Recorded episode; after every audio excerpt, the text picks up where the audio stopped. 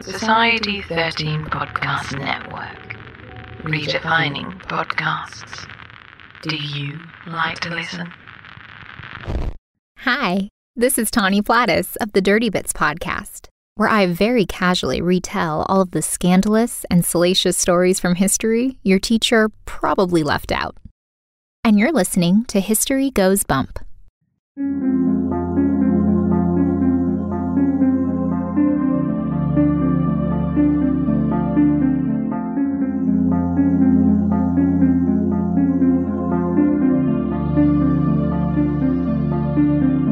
History tells the story of the world and of our lives.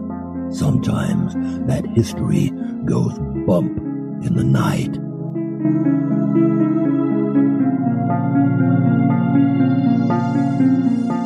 Broadcasting from the center of oddity and the supernatural in Central Florida, it's the History Goes Bump podcast. Hello, you spooktacular people. Welcome to this 232nd episode of the History Goes Bump podcast. Ghost Tours for the Theater of the Mind. I am your host, Diane. And this is Denise. On this episode, we're going to Utah and we are going to be featuring the Saltair Resort. We'll be joined by our listener, Anjanette Beth, and her son is going to make a little cameo as well. He's one of our nine year old listeners, Jared. So we're looking forward to sharing our little discussion we had with him. Yes, we are. Before we get into that, we want to welcome into the Spooktacular crew Steve, Hello, Steve. Jackie Ann, Hey, Jackie Ann. Jess, Hey, Jess. and Yvonne. Hello, Yvonne. And now, this moment in oddity.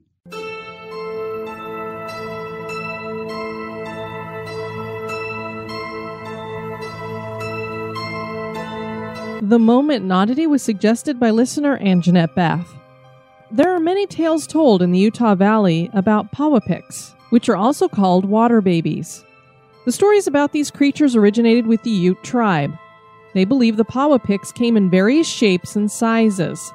Some were described as being the size of a man's hand, the size of a three or four year old child, or the size and shape of a full grown woman.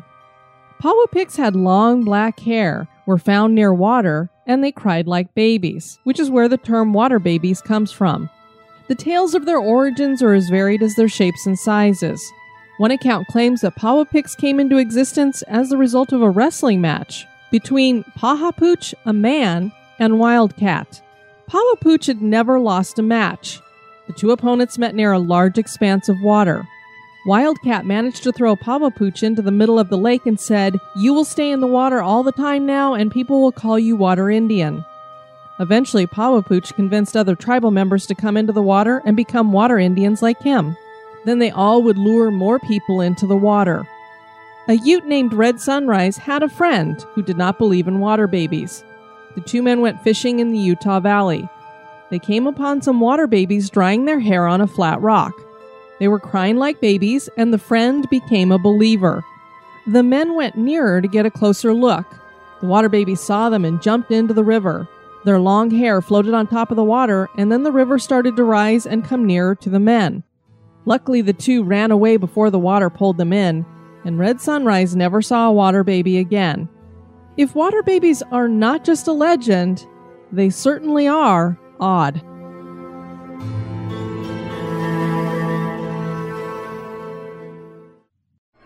Turn out the lights. The party's just getting started.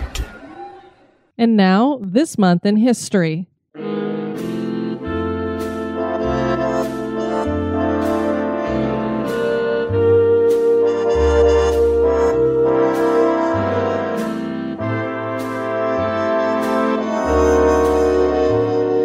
the month of November, on the 3rd in 1839, the First Opium War between China and Britain began after British frigates blew up several Chinese junks. In the 1830s, China had an isolationist trade policy that created a trade imbalance with Britain and America. British and American merchants decided to fire back by importing the one product that the Chinese did not themselves have, but which many of them wanted opium. Soon, 90% of all Chinese males under the age of 40 were smoking opium. China decided that it needed to suppress the opium trade. The Chinese government confiscated and destroyed more than 20,000 chests of opium, which angered the British side. Some drunken British sailors killed a Chinese villager in retaliation. The British government would not hand the men over to the Chinese for punishment. British frigates blew up a Chinese blockade and started the First Opium War, which lasted for two years. It ended with the Treaty of Nanking in 1842.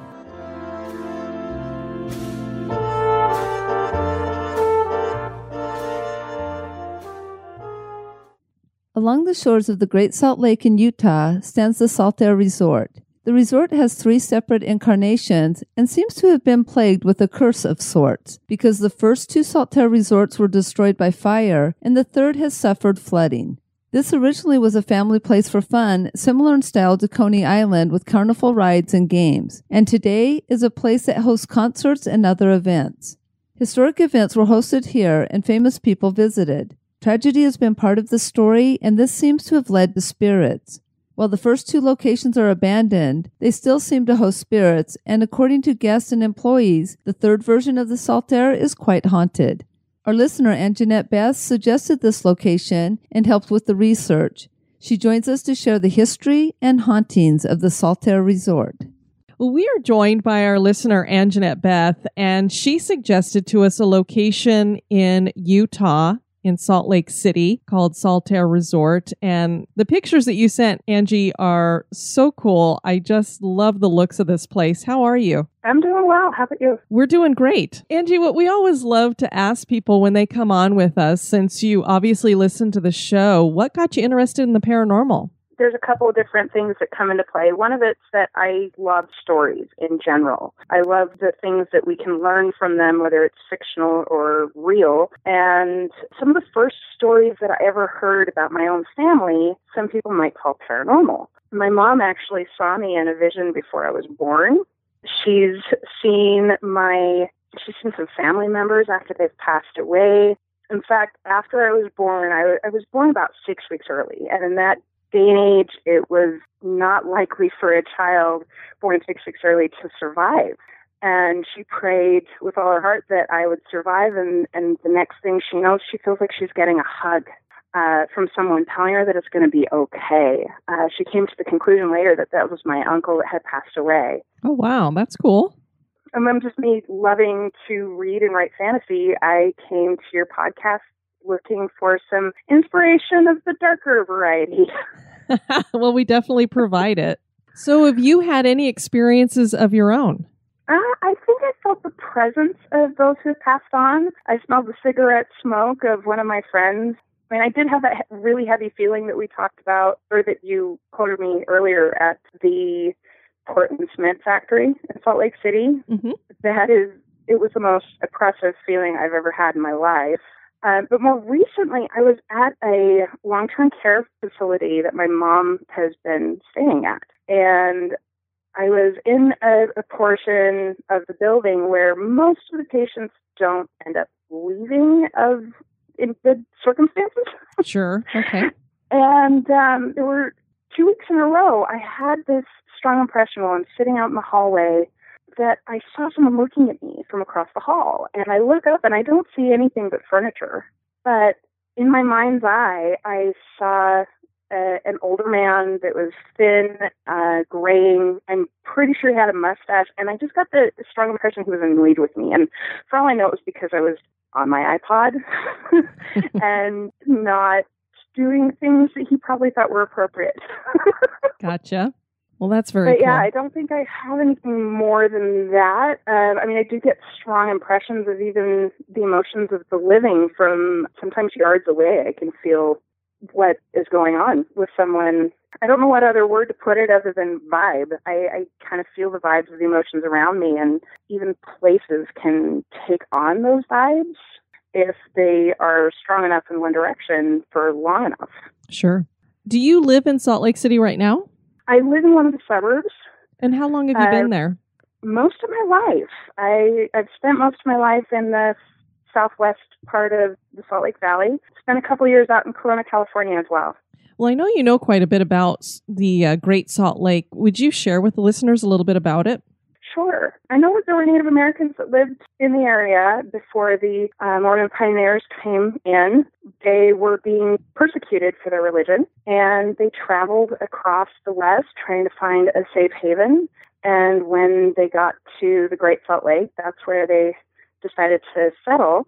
I understand it was even Brigham Young, who was the prophet of the LDS Church, the leader. He was one of the first people to come and take a dip in the Great Salt Lake, or at least to put a toe in there. Very cool. And have all the brine shrimp go around it. Oh yeah, lots and lots of brine shrimp in the Salt Lake itself. It has five to six times the amount of salt as as the ocean. I think it's only, if I remember right from my notes, it was only second to the Dead Sea in how much salt there is in it. It was always, we used to go down to the Great Salt Lake from time to time since I grew up in Salt Lake City and we'd go down there and my mom would never ever, I always wanted to order those little sea monkeys in the magazines and like in comic books and she would never let me get them. And so, you know, we went down and she was there, go catch your own sea monkeys. And I'm like, what? I didn't realize they were just brine shrimp. So, but I would, I'd catch them and take them home. Yeah. What did you think about the, the landscape there? I kind of have mixed feelings about it myself. I don't remember as much of the landscape right around the Great Salt Lake. I just remember being in it and how you were kind of buoyant. I've also been in the Dead Sea, so definitely more buoyant in the Dead Sea. But I just remember that you just kind of bobbed in the um, Great Salt Lake because of all the salt there.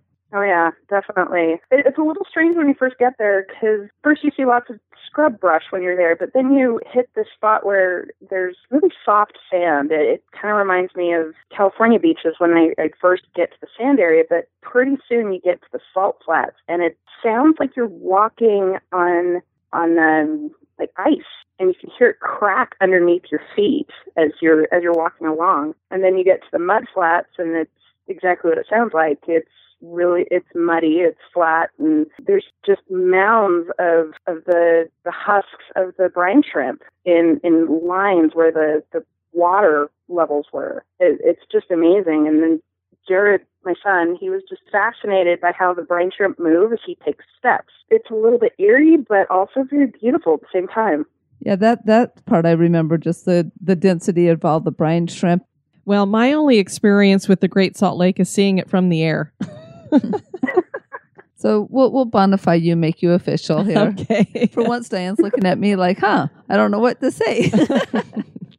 She's taking over the show. Yay! So there is the Saltair. So what do you know about that, and where was that located? It's kind of a confusing question because there's two locations. You've got the historic Saltair, which is about, I think it's about two to three miles east of the current Saltair. You're going along the, the 201 from Salt Lake, kind of near where the airport is, and going towards where we call Lake Point, it's sort of hat part, it's about a third of the way through. It's really close to Magna, Utah, but I don't think it's part of any actual city. Yeah, so if you go to the the current Saltair, that's where you can actually see a building currently. They they host lots of concerts and raves there, and, and people will come there for for tourist attraction. They've got a little gift shop and such, but there's not a whole lot to really do there you're not coming for a big event. And it's still a nice little place to go if you want to maybe bring a picnic with you. Really, you can walk quite a ways to the water line, and then uh, if you want to dip your toe in, which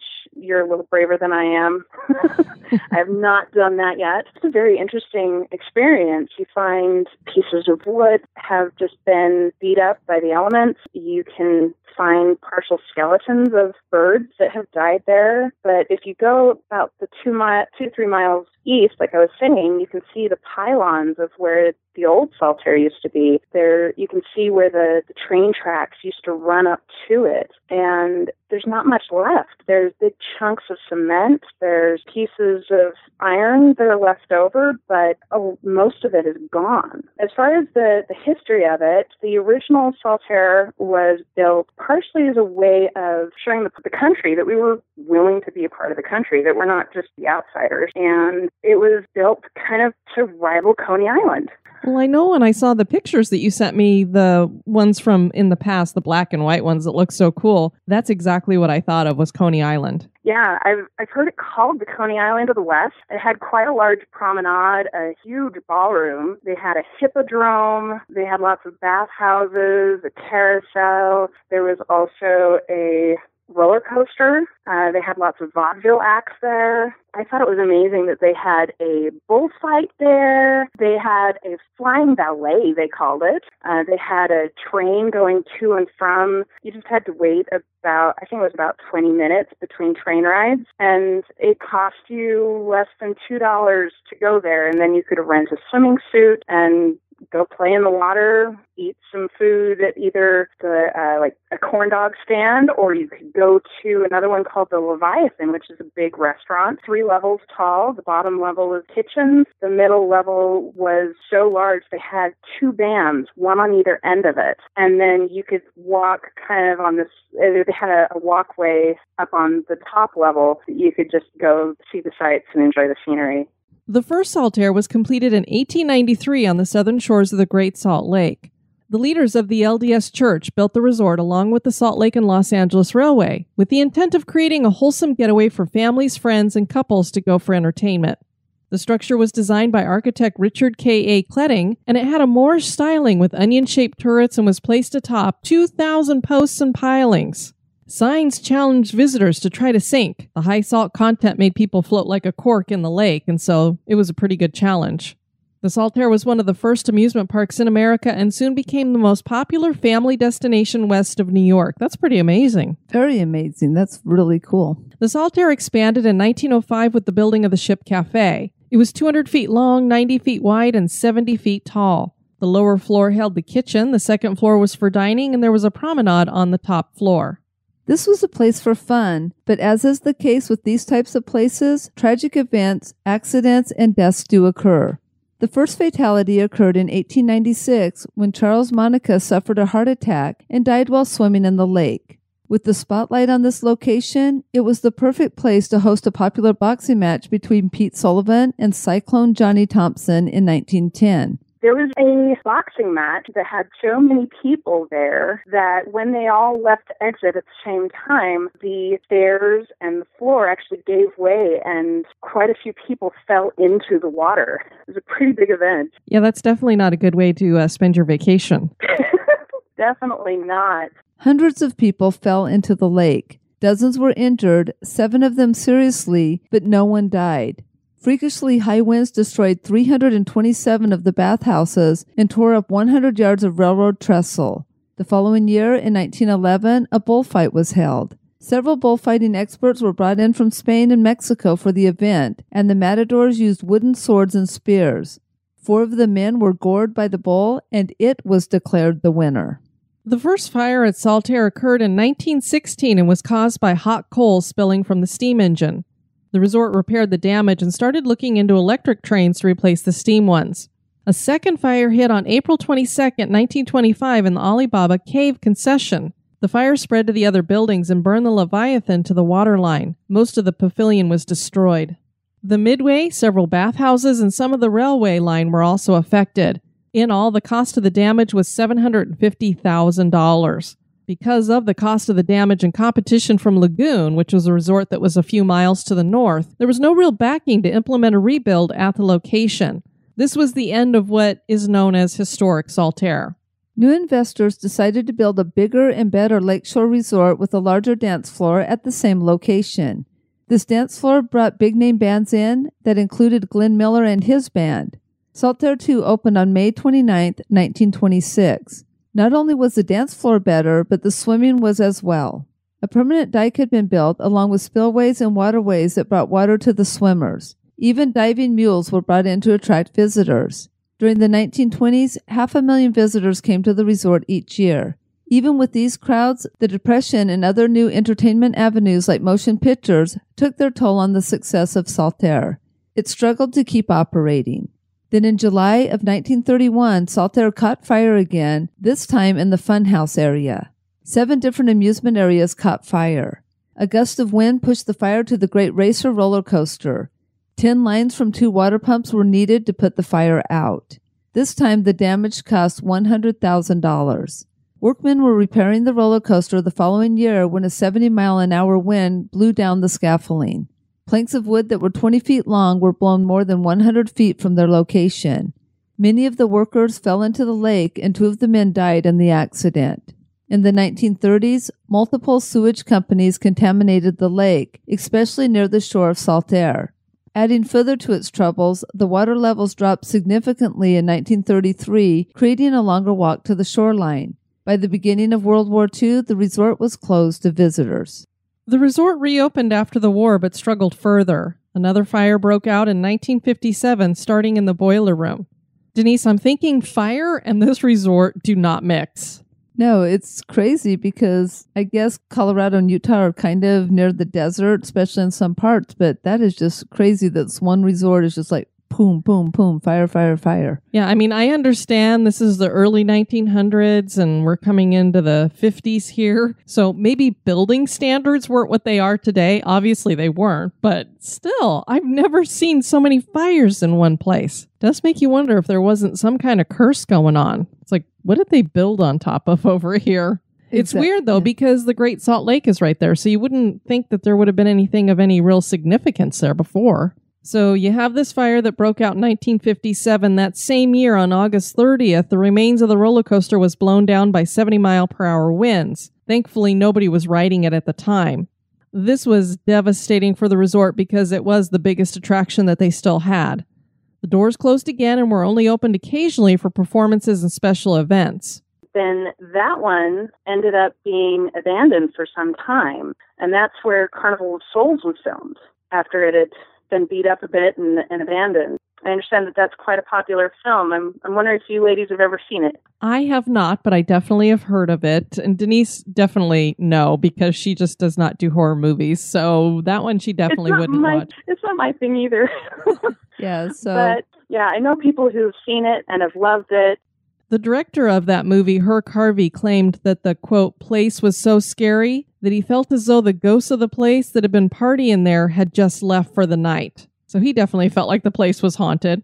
The book Lost Landscapes, Utah's Ghosts, Mysterious Creatures, and Aliens claims that orbs and ectomyths were caught during the filming process of Carnival of Souls.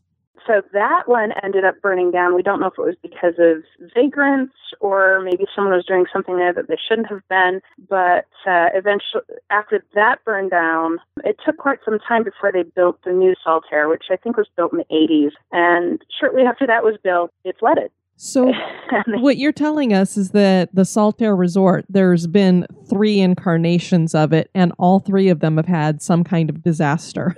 yeah, exactly. No wonder you refer to it as cursed. I'm not sure who started referring to it as cursed, but I'm guessing that it might have started with the second burning. Uh, they they had other things happen there too. In 1888, they had a suicide. A man that went by Curly went just went on, off the the train and started walking a little ways, and and he took off his jacket and his hat and just jumped right in. And by the time they got to him, he was already dead. Wow, so that already is making this uh, not a pleasant thing. Curly Wallace, so does anybody know his backstory at all, or they just knew his name? They did talk about how he had had several jobs. Quite a few people knew him. It sounded like he uh, was a bouncer. I didn't get any idea about why he decided to end his life. I wish I knew. They just talked a little bit about what he was like as a person and just how sudden and unexpected it was that he jumped in. Denise always tells people not to tempt the spirits, but apparently at Saltair, they don't listen to that kind of advice. And at the first one, they held some kind of a seance there. Yes. I don't have any details, but when I saw that, of course, I immediately thought, don't tempt the spirits. Um, and according to my brother, when he visited the old Saltair location, he and his friends went out for kind of a photo shoot. They're an artsy group of people, and so they brought costumes and things to change into, and, and they took lots of photos out there. And this was before digital cameras. My brother said that there was no wind, and so he cannot count for what was going on. It was also dark enough that the, the bugs should have been asleep by then. And yet there were so many orbs that it practically ruined all his pictures. He did say that there were signs of satanic rituals there, um, that there were some symbols that had been known for that purpose, that he saw graffiti out there uh, of that variety, and so he thought there might have been something more sinister going on there. Um, it, even in modern times, we, we've got, or quite recently, there is a ghost investigation group that goes there fairly frequently. They have a medium in the group, and she has said that she spoke to a demon that is on the third floor of the current location, and that this demon has never been alive. And this is at the one Uh, that is standing today. Correct. That is correct. And there are other spirits that have been seen there too. My my son would like to share his experience with this demon or that he thinks he might have had. When my son and I were there, he thinks he might have seen some red eyes from the kitchen that they have on their main floor. That it might have been the demon. Hey, Hi, Hey. how are you? good. We're so glad that you listened to the show. You really like it? Mhm. That's very cool. How old are you again? Nine. You know, we like to ask kids that we talk to. We talk a lot about spirits and ghosts and stuff on the show. Do you have any ideas of, about what you think a ghost is? I think that a ghost is somebody that has passed away or organism that science is impossible to explain. We like to try to figure out what has happened with those spirits and figure out why they are acting like that or looking like that. And that's what I think ghosts are. Oh, wow. That's a great, a great concept of what they are. I that's partly what I think's going on there and like you said it's so hard because scientists want us to have all of these things that we can measure to prove that they actually exist and it's really hard to measure that. So your mom told us a story about when you were out at the Saltair Resort. Do you want to tell us a little bit about it? It was actually really weird and well, it wasn't just weird. It was actually kind of fun to explore some somewhere that had ghosts. And when I when I actually saw those reflections, I actually figured out that it was actually just those were not actually eyes. It was just a reflection off a Coca Cola vending machine, and yeah, it was it's cool. Well, you know what? That happens to a lot of us. I'll think I see something and I'll be like, whoa, what was that? And then you look at it closer and you're like, oh, it's not what I thought it was. And that's really good that you do that. We call that debunking or trying to get to the bottom of something. It's because people don't want to believe you when you tell them those stories. And so that's why you go in and you say, I'm going to look at this a little bit closer so that I can see if that's really what it was. So it's great that you did that and figured out, oh no, it wasn't a couple of red eyes looking at me. It was just that darn Coke machine over there reflecting. Yeah, and I actually did hear debunk in one of your podcasts. I'm actually glad that it was just a Coke machine because I think if I ever saw something like what you thought you saw, I would be so scared I would pee my pants. Yeah, we. Uh, Luckily, I'm brave enough to not do that. you're, thankfully, you're brave enough not to do that. Yeah, we always say that Miss Diane needs depends, which are like grown-up diapers. so, is there anything else you wanted to tell us, Jared? I do think that the way that the brine flies move is kind of weird, and it looks like there's just a wave of them when you just step about three inches away, and it's just really weird, and I think kind of cool, but also kind of kind of seems paranormal, even though it's not. And what was this that you were talking about? The brine flies moving on the edge of the beach. Okay, because I, I wasn't sure if you'd said butterflies or Brine flies. brine flies. What is a brine fly? I have no idea. They're they're basically just the only insect that can live near or on top of salt water that is that high of level of. Oh, wow. Are they big or small? They're super small. Oh, they're super small, so you can barely see them. Uh, kind of. They're, yeah, they're about fruit fly size. so you can see them pretty good. And so, do you see them like when they're darting on the water? Is that how you know they're there? You basically just see a whole bunch of black dots on the edge of wherever it is, and then if you step close to them, you can actually hear like them like pushing the wind back. Like, Oh, you hear, weird. Cool. I'm not really into bugs. I hope they don't bite, do they? No. Oh, good. Yeah, we'll have to get Diane down to the Great Salt Lake someday. She's never been there, but it's a pretty cool place, huh? Mm-hmm. Have you ever stepped in the water? Yes, and it was not comfortable. Oh, it's not comfortable. Is it because it has all that salt in it? No, I just had a whole bunch of sand in my shoes.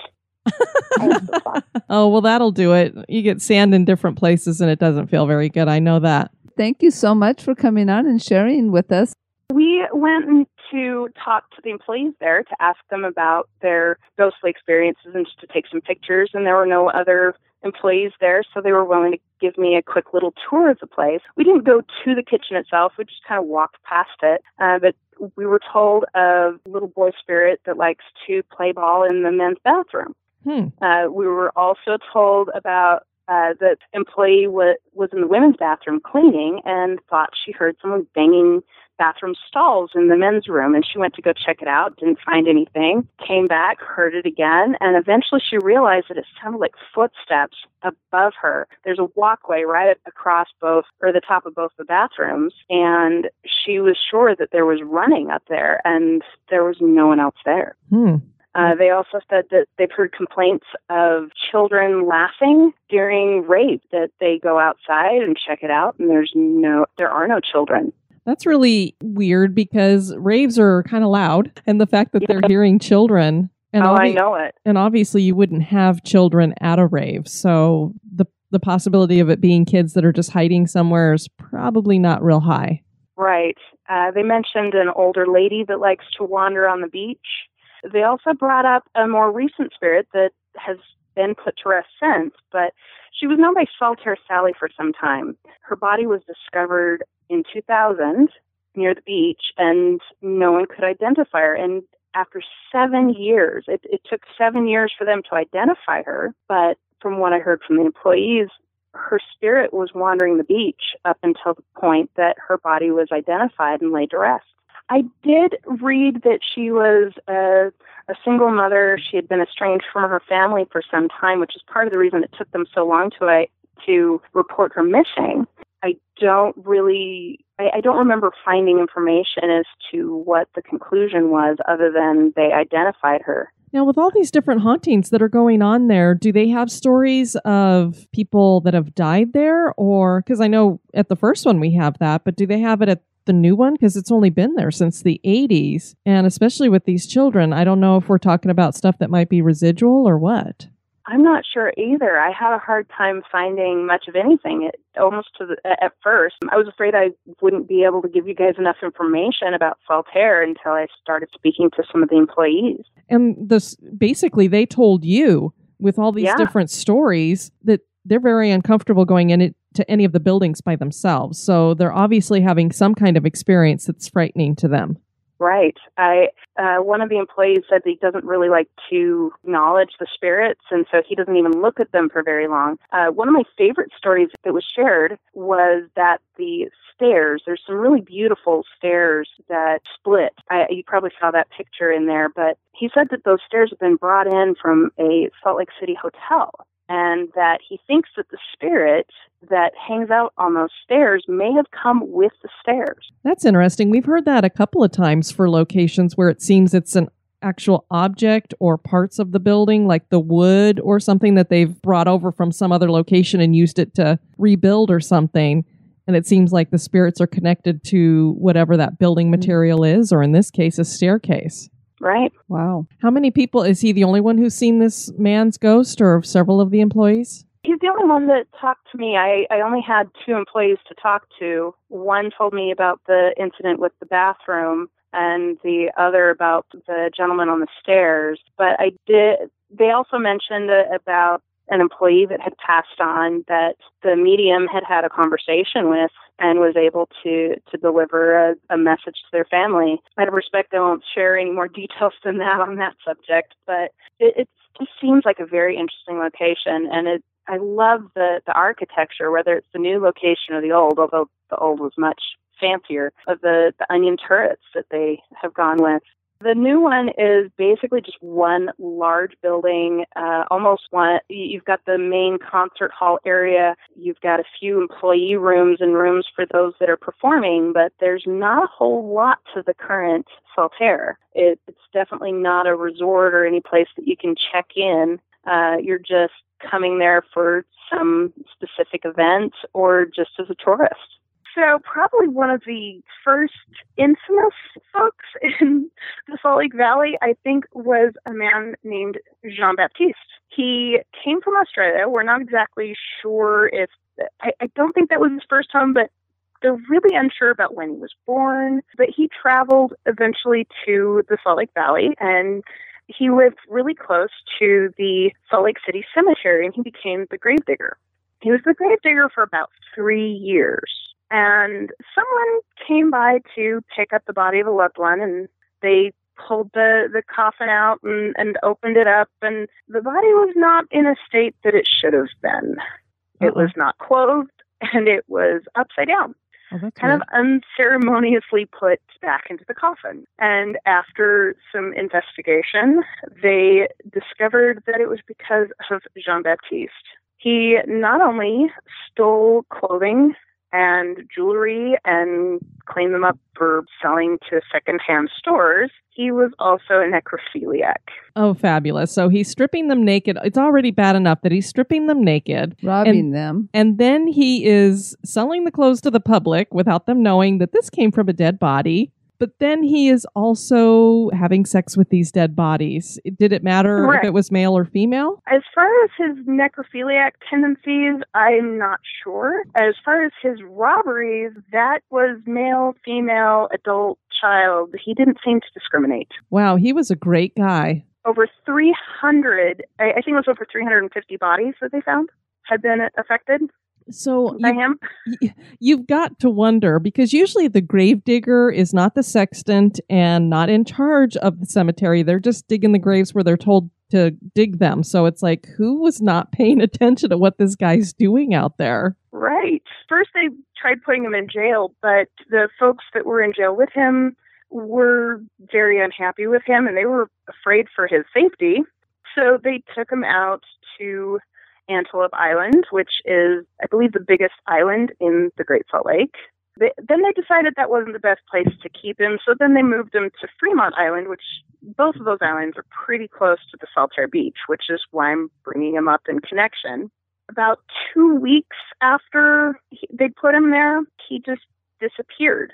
Some people think he built a raft and escaped. No one's really sure, but it's been said that especially on a full moon night that you can see him wandering the beach looking for redemption.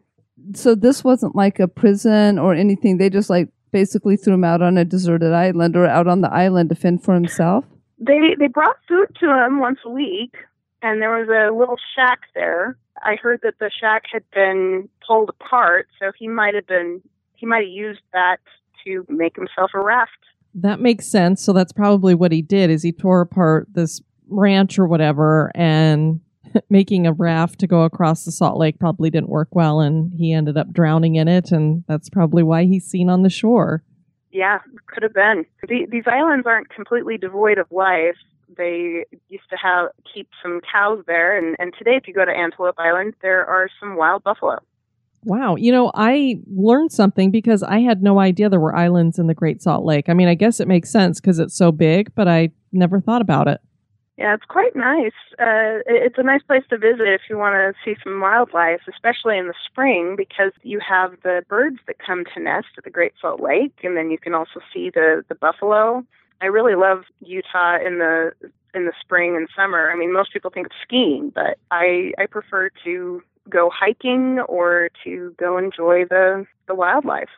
I wanted to ask you before we let you go if you're comfortable with this is when we talk to people who have different religious beliefs, we kind of like to ask in your particular belief that you have what the theories or how they feel about ghosts and spirits and communicating with them or that kind of thing. And since you were with the LDS Church, we were wondering if you would share a little bit about that.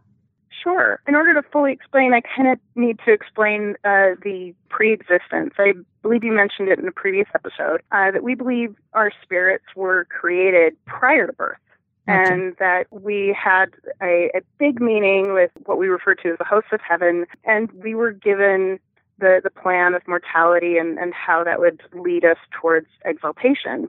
And there was a difference of opinion, basically. Lucifer wanted to force everyone to obey God's law so we would all be saved. And there were about a third of the hosts of heaven that agreed with him. And instead, uh, Jesus said to that we should all have the choice, have free will. And basically Lucifer and all of his followers were kicked out of heaven. And that's probably the closest thing that we have to demons, uh, those evil spirits that followed Lucifer. Interesting, because, you know, in, in some of the other Christian beliefs, they believe that it was other fallen angels that happened to be there. So you guys believe that it's some of these pre existing spirits that went with Satan. Exactly. Can I ask you real Exactly. quick about that? Because what's interesting is you believe then the spirit comes down when the body's ready here on earth. With the ones that have followed Satan, do they have the opportunity to have a body on earth?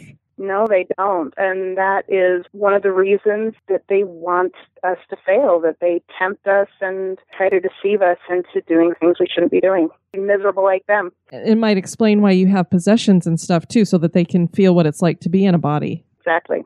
And then as far as other spirits, I, I definitely, uh, we believe in eternal family and eternal marriage is, is possible. And so you can see how the afterlife is, is a big deal for us. And we have family members that can visit us. We, as far as the afterlife, we, we believe in the immediate afterlife that you either go to paradise if you lived righteously or to spirit prison if you lived unrighteously. And we don't have a whole lot of details as to what that might look like other than the those who go to paradise can administer to those in spirit prison and can also administer to the living. Interesting. So they there's a way to kind of connect between those two places. It's not like they're completely separated from each other. Right. Interesting. And it it's also possible to be so redeemed in spirit prison, although it's more difficult than doing it in this life, but it is possible. And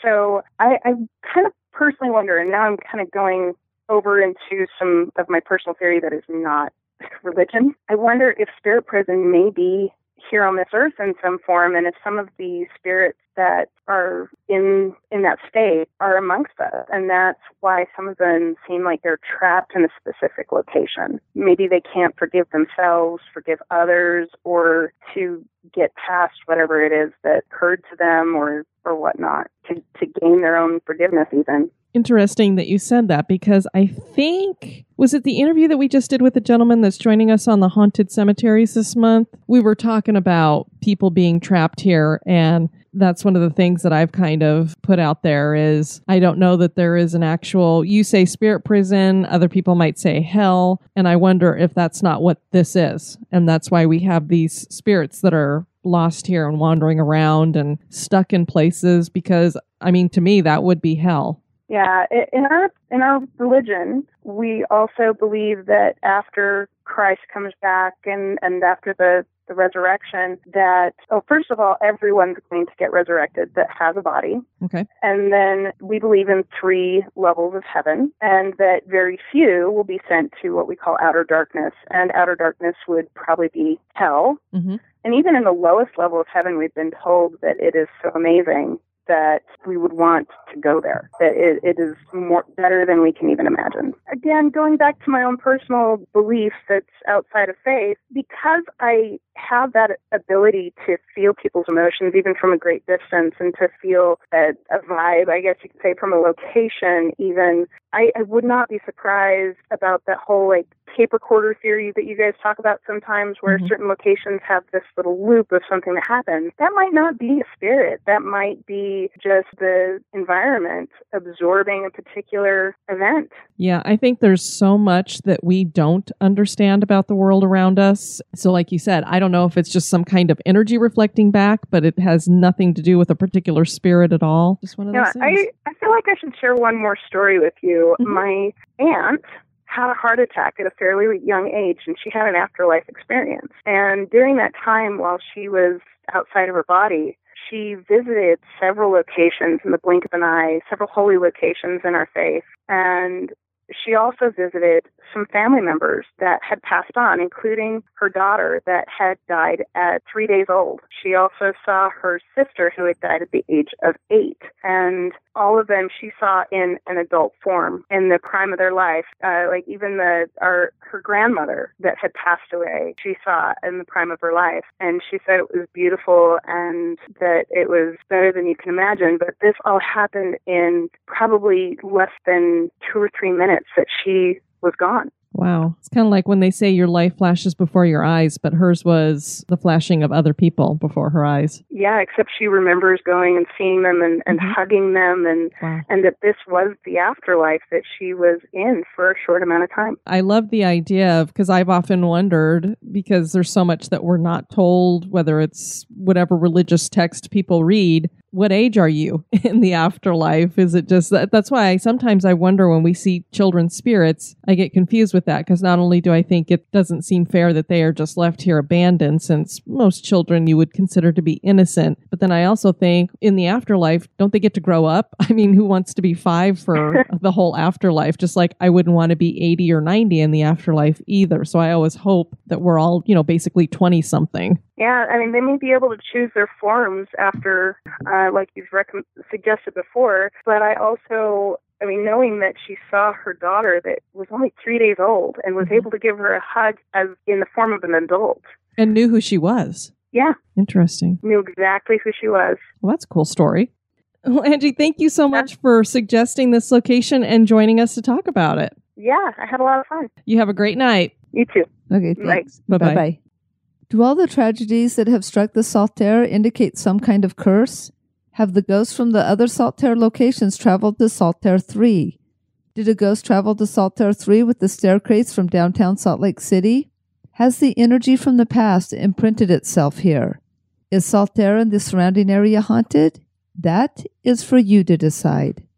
What's so strange to me is that we have supposedly these spirits hanging around here, and we all know that salt is usually used as something that's for cleansing, especially of bad energy.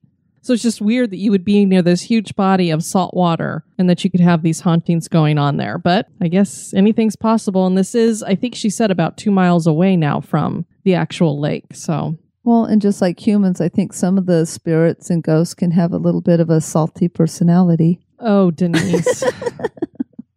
We'd love to have you guys check out our website at historygoesbump.com. And Denise, if people want to send us some feedback, where can they do that? They can do that at historygoesbump at gmail.com. We did get an email from Jen. Says, Hello, Diane and Denise. I wanted to let you know that I really enjoyed your episode on the creepy legends of Sabah. I don't live in Malaysia anymore, so I don't often get to revisit the stories I heard growing up. Thanks for the trip down memory lane. Malaysia has many legends and creepy stories that I hope you can do more episodes on.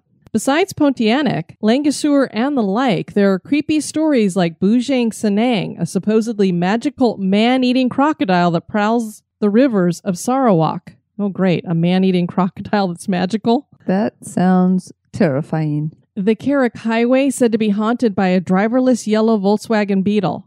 Oh, D- Denise, there's one of your favorite cars right there, and it's haunted. So it's like Christine gone hippie.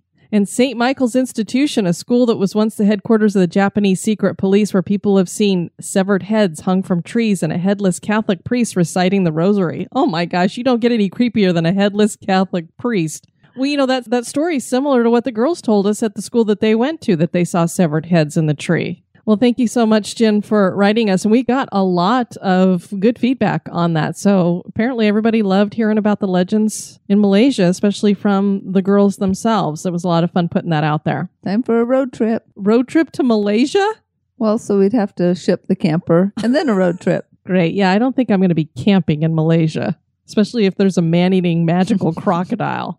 We also heard from Taylor and the Spectacular crew about the Whaley House. OMG, OMG, OMG, y'all. I just went on the craziest haunted tour in San Diego. There were experiences all over the place. First, my phone wouldn't recognize my fingerprint to unlock. That's never happened before. Almost everyone around me caught orbs and pictures. A girl next to me saw floating blue lights. A woman saw a full apparition of the Whaley family's house cat. A few women felt pressure on their chest. Best tour ever. We have got to get out to the Whaley House when we go out to California for sure. Yes, we definitely do. So we're looking probably within the next couple years. Y'all.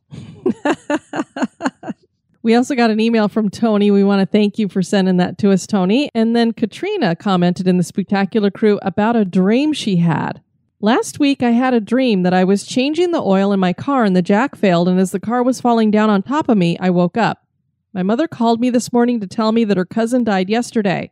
A car jack failed and he got crushed under a car. Oh, wow. That is crazy. I didn't know him, so don't feel like I need condolences, please, but oh my God, how weird, right? And I thought, wow, that sounds like a premonition dream to me because to have a dream like that, period, is kind of weird. But then to have it actually be somebody that's in your family and that's exactly how he died, because that's kind of a weird way to die. Not many people get crushed under a car because a car jack fails. Well, that's what I was going to say. It's not something that's just a common occurrence that happens. So that is very, very much. Well, not only did we want to share this just because that was kind of weird, but then we had some of our other crew members jump in and talk about similar dreams that they had had. Jason said, Yeah, I had a weird, similar situation many years ago when I was in high school. I had a dream that my life was falling apart and I shot myself. God, I can't imagine. That's a horrible dream. On my way home from school, my neighbor's mom stopped me to let me know that her son, who I was friends with, had committed suicide the night before with a gun. Oh, jeez. Wow. Yeah, so I mean, and, and how weird because it, it obviously was a neighbor and they were friends, but to have that kind of a dream that was connected. Lisa commented 20 years or so ago, I told a close online friend of mine that I dreamed I went to visit him and his wife answered the door and she was pregnant. I'd never met his wife. He called me two days later to tell me she just told him she was pregnant, so technically he quote unquote knew before she did. I just want these people to give us the lotto numbers. That's all I'm asking for. Yeah, and we don't even need the big win. You know, a couple mil would be perfect. Yeah. And I'm telling you, if we win the big one, everybody's going on a cruise with us. Oh, yeah. So. History goes bump cruise. Woo woo. So put your minds together and get those numbers. Susan commented, This was my experience in 10th grade. I had a dream that my mother drove me to school. We reached a particular corner immediately before turning left for the school. Right before we turned, we were hit from behind. The right front wheel cover came off, hitting an oak tree. Two people got out of the car, a brother and sister who also attended the school. The next morning, after I woke up and had breakfast, mom drove me to school. Immediately before we turned left, a car hit us from behind. All details, including the brother and sister, were the same as in my dream. Can't explain it to this day. Wow, that's definitely a premonition. May commented, and these are just people who are in our crew. wow, just blows my mind. Years ago, I helped give tours of an old prison that was closed. I dreamed that my brother was a ghost in the prison. I told him that he didn't belong there and he could not be a ghost because he was still alive. He looked at me with such a sad look. Two days later, I got a phone call that my 36 year old brother had a massive heart attack. He had actually gone into cardiac arrest but was revived. Oh, yeah, I believe. So thank God he didn't die, but how weird that she had a dream that he was a ghost and then he has a heart attack. Oh, geez, that would be so frightening. And finally, Gina commented, I have had that happen where I have a dream. In my dream, I saw myself and my dad in a hospital room crying, but I could not see who was in the hospital bed. The next day, my grandpa passed away, and me, my dad, and family were all at the hospital crying over grandpa. Just amazing. Thank you for sharing all of those in there. And so I thought I would share them with our listenership as well. Yeah, thank you for for sharing those. You th- those are so personal. It's really neat to have you open enough to let us read those. But the other thing is, it just makes me grateful that I don't remember my dreams very much. Also, want to point you guys at another new podcast out there that might be up your alleys. It's called Oddballs, and it's about oddities and mysteries and weird stuff. So it's kind of like our moment in oddity, only expanded out more. And I love that it's hosted by two women who just got married to each other, Denise. oh, that's super cool. We have a couple of reviews from Apple Podcasts. The first one is from Wormy McWormface. Love that username. Great show, five stars. This is one of my favorite podcasts. It's well researched and always fun to listen to. I'd love to hear some more episodes about West Virginia hauntings, though. Food for thought. Well, you're right. We have, I think we've only done one, and that was the Lowe Hotel, and then we included the Mothman in with that one. So I think that's all we've done in West Virginia. So you know what? I have looked up some more on that, and I believe I have one coming up. If not in December, in January, we do. V Mommy X4, thanks friends, five stars. You clean house, sew, crochet, and keep me company on long drives. Love. I love to travel and I enjoy hearing of your travels. Keep up the excellent podcast. Well, thank you. I'm glad we're doing all the tours with you. And then, Denise, very exciting. We got our first review from Indonesia. Oh, super cool. Very excited. This is from HB1337, a very interesting listen, five stars. These two ladies are a lot of fun to listen to, also very informative, a recommended podcast. Well, thank you for leaving that. We get so excited when we hear from those of you who are in other countries, especially when it's a new one for us. We want to thank you guys for listening to this episode. I've been your host, Diane. And this has been Denise. You take care now. Bye bye. This episode has been brought to you by our executive producers. Thanks. Have a spooky experience that occurred at an historic location? Want to give us feedback or have a suggestion for the show? Share it with us at historygoesbump at gmail.com.